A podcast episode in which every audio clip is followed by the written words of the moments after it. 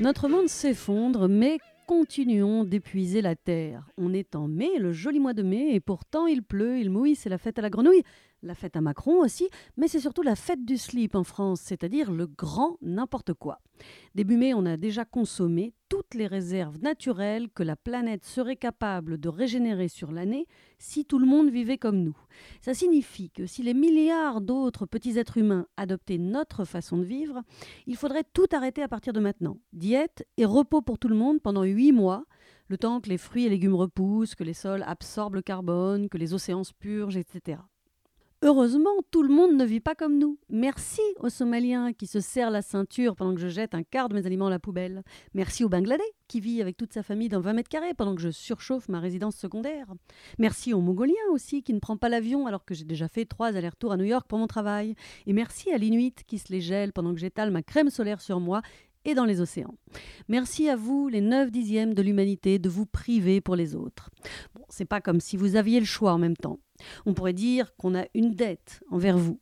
Sauf que le concept de la dette fonctionne uniquement quand des pays pauvres doivent de l'argent aux pays riches. C'est toujours dans le même sens. Parce que si les pays riches devaient rembourser ce qu'ils doivent en réalité aux pauvres, s'ils devaient rembourser la vraie dette qu'ils ont envers le reste du monde, ça en ferait des chèques en bois, en sable, en légumes, en ressources naturelles diverses qui ont été volées au profit de quelques-uns. Mais heureusement, la dette entre pays, c'est un concept inventé par les riches. Du coup, c'est jamais eux qui payent. Ils ont oublié d'être bêtes, les pays riches. Ils ont aussi oublié d'être honnêtes, oui. Une dette écologique, voilà ce qu'on devrait payer, nous, les pays riches.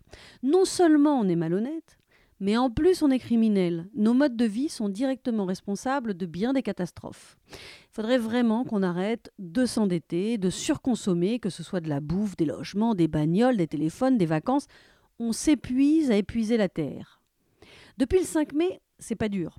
On devrait avoir arrêté d'acheter à manger, à boire, de s'habiller ou de se déplacer.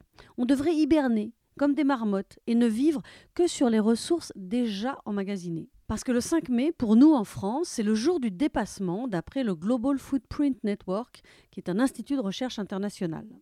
C'est le jour à partir duquel on est dans une zone dangereuse parce que notre empreinte écologique dépasse la capacité annuelle de la planète à reconstituer ses réserves. En d'autres termes, notre impact sur la planète, les dégâts qu'on crée au sol, en mer, dans les airs, sont trop importants et la planète n'arrivera pas à réparer. En gros, c'est depuis moi, depuis le milieu des années 70, que l'humanité consomme plus de ressources que ce que la nature arrive à fournir. Et depuis 40 ans, le jour du dépassement avance chaque année. En 75, on abusait à partir de décembre. En 2005, c'était en août que ça devenait problématique. Et bien maintenant, c'est début mai. Alors il y a pire que nous, bien sûr. Qatar et Luxembourg en tête. Et oui, le Luxembourg ne nous vole pas que des capitaux, c'est un énorme pilleur de ressources naturelles. Mais il y a mieux aussi. On pourrait vivre comme au Honduras ou au Ghana, et tout le monde s'en porterait mieux. Bref, il n'y a pas de quoi être fier. La France est dans le peloton de tête des pays les plus consommateurs de ressources naturelles. Logement, infrastructures industrielles, transport, exploitation forestière, alimentation, dont l'alimentation animale. On exploite à fond toutes les ressources disponibles. Et la politique actuelle de transition écologique de notre gouvernement n'est pas à la hauteur de l'urgence. Quand Macron plante un arbre avec Trump, moi je les vois surtout qui creusent un trou, celui de notre tombe, à tous. Macron a beau dire qu'il sait bien qu'il n'y a pas de planète B. Tout son programme politique vise à épuiser la planète A et nous avec.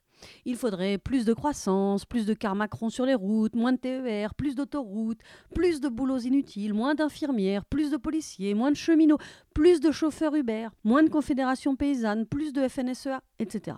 Et ce ne sont pas les quelques efforts faits pour aller vers l'alimentation biologique, les énergies renouvelables ou des moyens de transport électrique qui vont changer la donne.